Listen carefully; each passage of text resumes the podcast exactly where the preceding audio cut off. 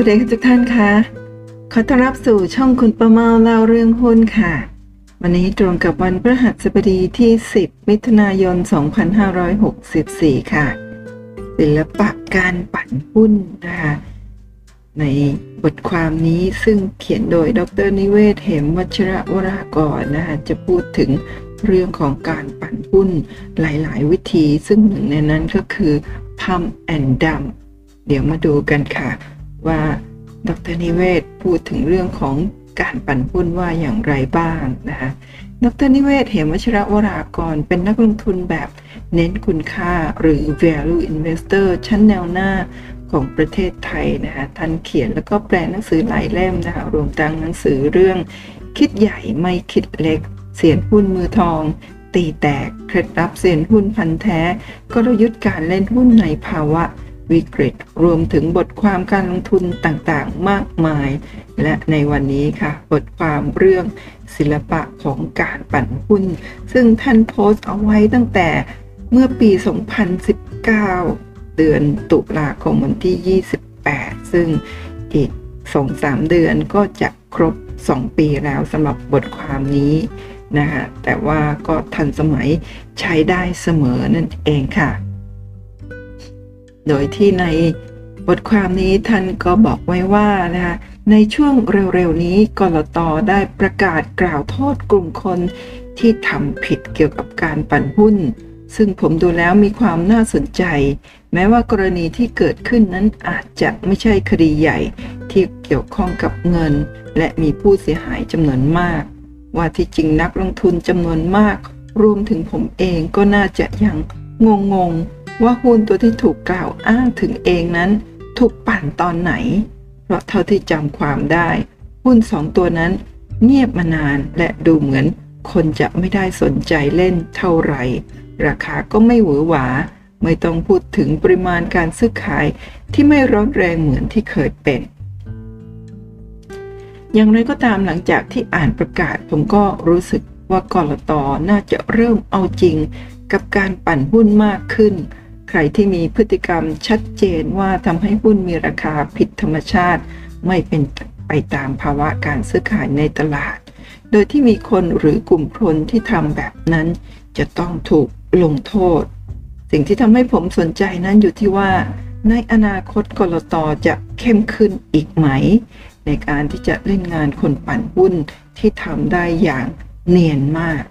จนเอาผิดตามกฎหมายยากมาก แต่สามารถกินเงินนักลงทุนจากตลาดหุ้นได้มโหฬารความหมายของผมที่พูดแบบนั้นก็เพราะผมมีความคิดว่า ในตลาดหุ้นไทยนั้น มีหุ้นที่มีราคาผิดธรรมชาติมาก และผมรู้สึกว่า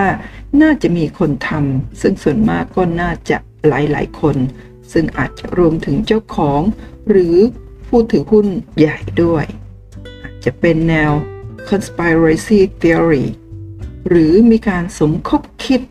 ที่จะทำให้หุ้นมีราคาสูงไปมากมโหฬารในระดับที่ราคาหุ้นขึ้นไปไม่ต่ำกว่า 3 เท่า หรือบางทีก็ขึ้นไปเป็น 10 เท่าหรือมากกว่านั้นในเวลาไม่นาน ซึ่งเข้าข่ายของหุ้นที่ถูกปั่น และคนที่ทำนั้นก็มักจะได้ประโยชน์มหาศาล ในขณะที่คนที่เสียหายขาดทุน ก็มีมากมายหลังจากที่ราคาหุ้นตกกลับลงมาที่เดิม หรือต่ำกว่า ทั้งหมดนั้นผมรู้สึกว่ามันไม่ได้เป็นเรื่องของพื้นฐานของกิจการที่อาจจะเปลี่ยนแปลงไป เพราะผมดูแล้วบริษัทก็มักจะทำเหมือนเดิม การเติบโตของธุรกิจในช่วงที่หุ้นขึ้นไปมาก ก็เป็นเรื่องของสถานการณ์ชั่วคราว หรือเป็นวัฏจักร หรือ อาจจะเป็นเรื่องของการแต่งบัญชีให้ดูดีในช่วงเวลาหนึ่ง ดูเหมือนว่าสิ่งที่เปลี่ยนแปลงมากก็คือสตอรี่หรือเรื่องราวที่ถูกโปรโมทและประชาสัมพันธ์กันออกมาอย่างเข้มข้น โดยเฉพาะในช่วงที่หุ้นกำลังถูกผลักดันขึ้นอย่างต่อเนื่องเท่านั้น และนี่ก็คือสิ่งที่ทางการควรจะหันมาสนใจมากขึ้น การปั่นหุ้นนั้นมีเทคนิค และมีศิลปะหลายรูปแบบ ซึ่งคนที่อยู่ในวงการลงทุนทุกคนควรจะต้องรับรู้ไว้ เพื่อจะได้ไม่หลงกลเข้าไปเล่นตามเกมที่คนปั่นทำกันและต่อไปนี้คือวิธีการบางอย่างที่มีการใช้กันอย่างแพร่หลายในการปั่นหุ้น เทคนิคแรกก็คือสิ่งที่กรตเพิ่งลงโทษไป และผมเองก็จำไม่ได้ว่า เคยมีใครถูกลงโทษในกรณีแบบนี้มาก่อน หรือไม่ ภาษานักลงทุนเรียกว่าการทำ high close หรือทำราคาปิดให้สูงขึ้น นี่คือผู้ทำจะใช้กับหุ้นที่มีสภาพคล่องไม่มาก ที่คนทำจะเคาะซื้อหุ้นในช่วงปิดตลาดทุกวัน หรือเกือบทุกวันต่อเนื่องกัน เพื่อทำให้ราคาปรับตัวขึ้นเรื่อยๆ ซึ่งจะสร้างภาพว่า หุ้นตัวนั้นกำลังปรับตัวขึ้นเรื่อยๆ โดยที่คนทำนั้นใช้เงินไม่มาก แต่ทำให้ราคาหุ้นขึ้นไปสูง ซึ่งในจุดหนึ่งเขาก็อาจจะขายทิ้งทำกำไร หรือไม่อย่างนั้นคนทำก็อาจจะต้องการให้หุ้นขึ้นไป เป็นฐานราคาอ้างอิงในกรณีต่างๆ เช่นเขาอาจจะกู้เงิน โดยมีหุ้นค้ำประกันถ้าหุ้นมีราคาต่ำ เขาอาจจะถูกเรียกหลักประกันเพิ่ม เป็นต้น การปั่นหุ้นแบบที่ 2 คือ wash trading นี่คือการซื้อและขายกันเองในเวลาเดียวกันแบบต่อเนื่อง โดยที่เขาหรือพวกเขาจะค่อยๆ เพิ่มราคาที่ซื้อขายขึ้นเรื่อยๆ เขาจะส่งคำสั่งซื้อจากบรกหนึ่งและคำสั่งขายจากอีกโบรกหนึ่งผ่านบัญชีโนมินีเพื่อไม่ให้ถูกจับได้จำนวนโนมินีและจำนวนโบรกเกอร์ที่ใช้นั้นยิ่งมาก ก็ยิ่งปลอดภัย ที่สำคัญการทำแบบนี้ไม่ต้องใช้เงินลงในหุ้น เสียแต่ค่าคอมมิชชั่น ซึ่งก็เสียไม่มาก เพราะเขาเป็นนักลงทุนที่มีปริมาณซื้อขายมาก ซึ่งทำให้สามารถต่อรองกับโบรกเกอร์ได้ เช่น เสียแบบเหมา ซื้อเท่าไหร่ก็เสียเท่าเดิมตามที่ตกลงกันเป็นต้น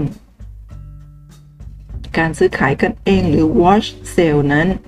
น่าจะเป็นกรณีที่ถูกจับในเรื่องของการปั่นหุ้นมากที่สุด เพราะกรตสามารถตรวจสอบเส้นทางการเงินของการซื้อขายหุ้นได้ตามกฎหมาย ดังนั้นถ้าทำคนเดียวก็อาจจะยาก แต่ถ้าทำกันเป็นกลุ่ม และแต่ละคนก็มีเงินลงทุนเล่นหุ้นอยู่แล้ว มันก็อาจจะเป็นเรื่องยากที่จะตรวจจับการปั่นหุ้นแบบนี้ แบบที่ 3 เรียกว่า pump and dump แปลตามตัวก็คือ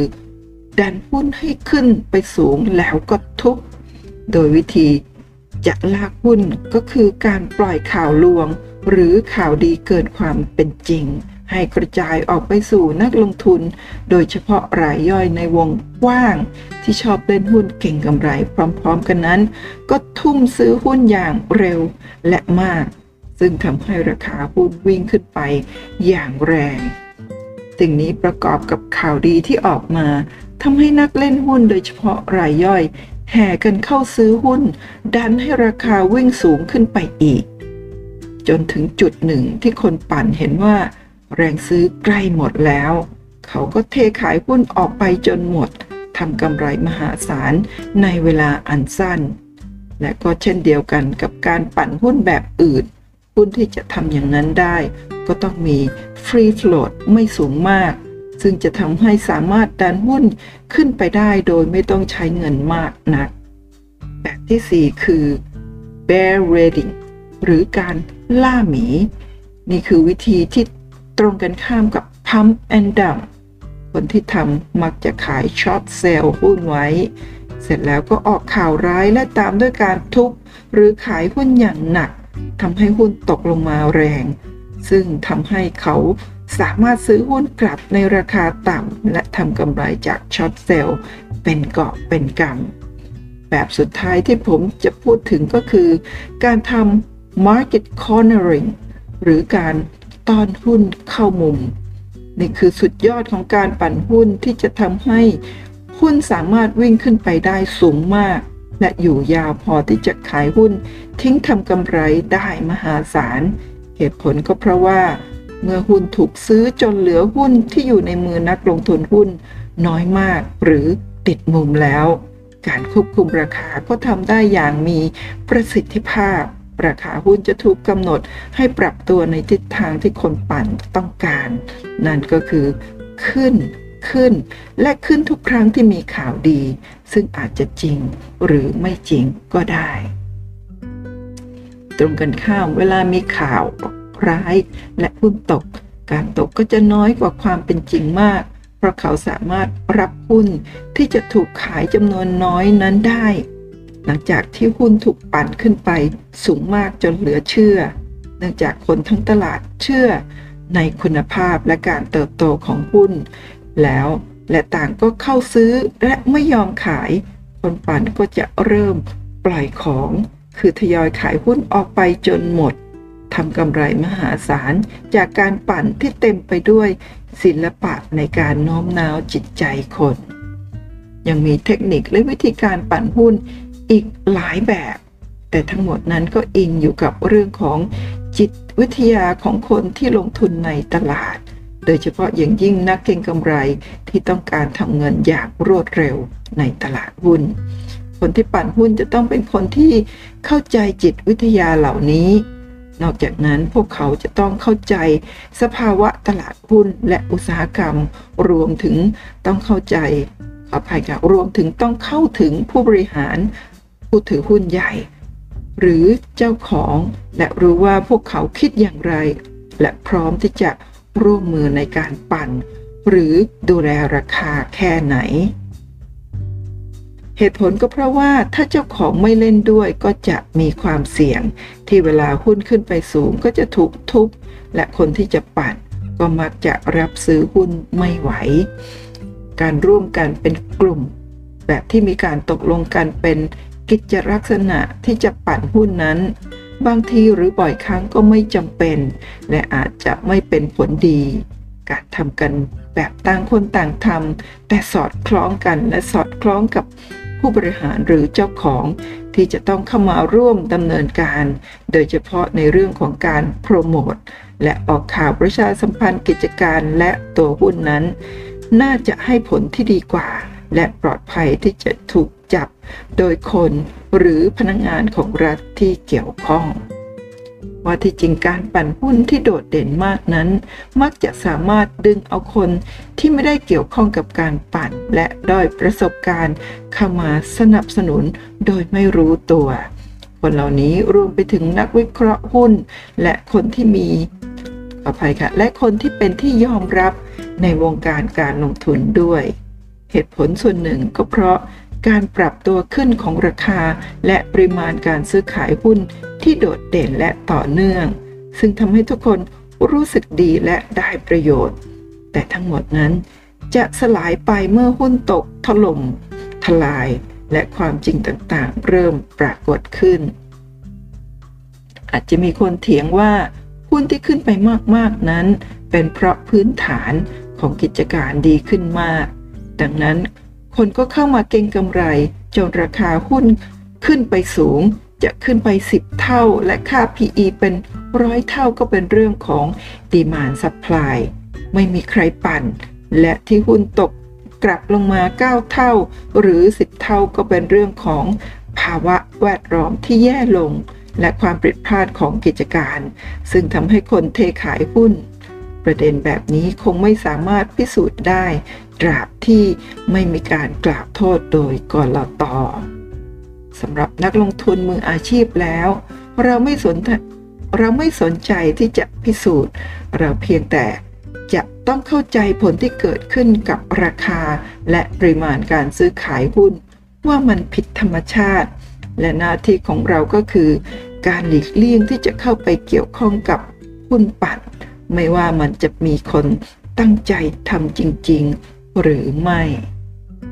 แล้วก็ท้ายบทความนี้นะคะก็มีคอมเมนต์คอมเมนต์หนึ่งนะคะจากสมาชิกที่ชื่อว่า VI Turns TA นะในวันที่ 30 ตุลาคมนะก็ก็หลังจากวันที่โพสต์บทความนี้โดยดอกเตอร์นิเวศน์นะซึ่งปกติก็มักจะไม่ค่อยมีสมาชิกเข้ามาคอมเมนต์ เท่าไหร่นักใน Settrade blog นะแต่ครั้งนี้มีหนึ่งคอมเมนต์ซึ่งน่าสนใจคุณประมอก็ขออนุญาตนำมาอ่านให้ฟังค่ะว่า ตัวอย่าง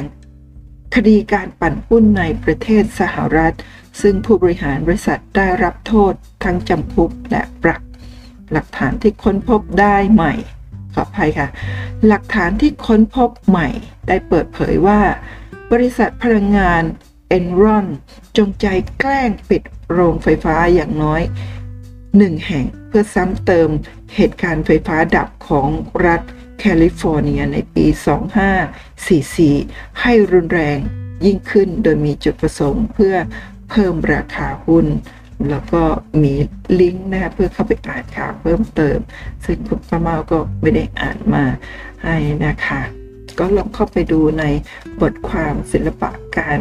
ปั่นหุ้นของดรนิเวศดูนะคะก็จะพบลิงก์บทความนี้นั่นเองค่ะ ทั้งนี้ก็คือทั้งหมดของบทความศิลปะของการปั่นหุ้นโดยดรนิเวศเหมวัชระวรากร ซึ่งโพสต์ไปตั้งแต่วันที่ 28 ตุลาคม 2019 หรือ 2562 ก็คือเกือบ 2 ปีที่ผ่านมาแล้ว นั่นเองค่ะ ท่านสามารถติดตามคลิปดีๆ ในลักษณะแบบนี้ จากช่องคุณป้าเมาเล่าเรื่องหุ้นใน YouTube แห่งนี้